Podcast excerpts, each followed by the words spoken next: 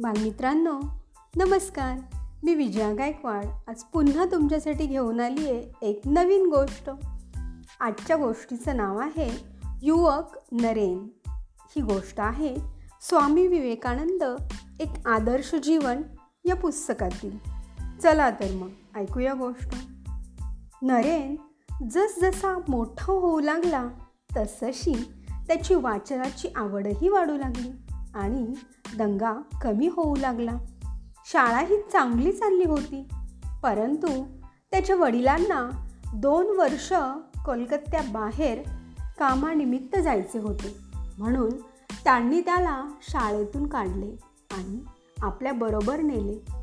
कोलकात्याला पुन्हा दोन वर्षांनी परतल्यावर त्याला तीन वर्षांचा अभ्यास एका वर्षात करावा लागला.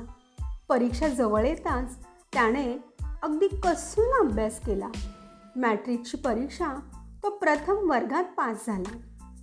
त्या वर्षी त्यांच्या शाळेतून पहिल्या वर्गात येणारा तो एकटाच होता. त्यानंतरचे एक वर्ष तो प्रेसिडेन्सी कॉलेजमध्ये शिकत होता. परंतु दुसऱ्याच वर्षी मात्र त्याने जनरल असेंब्ली इन्स्टिट्यूशन्स म्हणजे आजच्या स्कॉटिश चर्च कॉलेजमध्ये प्रवेश घेतला.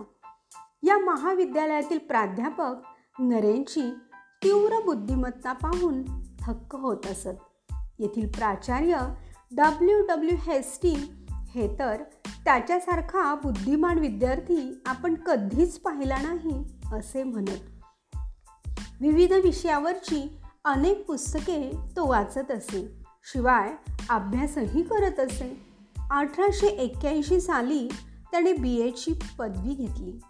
महाविद्यालयीन शिक्षणाबरोबरच नरेनने चार ते पाच वर्ष संगीताचेही शिक्षण घेतले. अनेक वाद्ये त्याला वाजवता येत असत. तो उत्तम गायकही होता.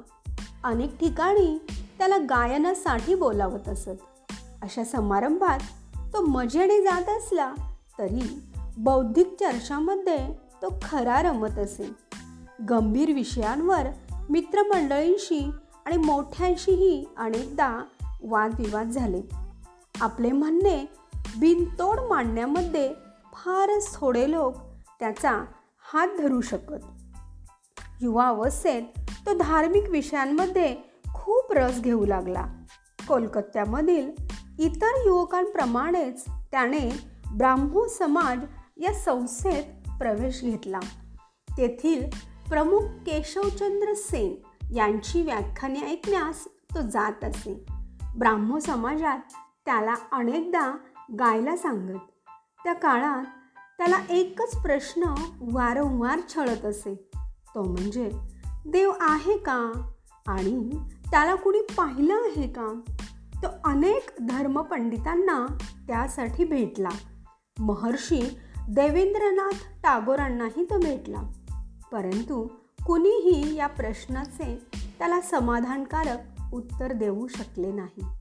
तर बालमित्रांनो अशी होती ही आजची युवक नरेंची गोष्ट. यानंतर त्याला खरंच त्याच्या प्रश्नाचं उत्तर मिळालं का? त्याला कोणी दिलं ते उत्तर? हे आपण उद्याच्या गोष्टीमध्ये पाहूया. धन्यवाद.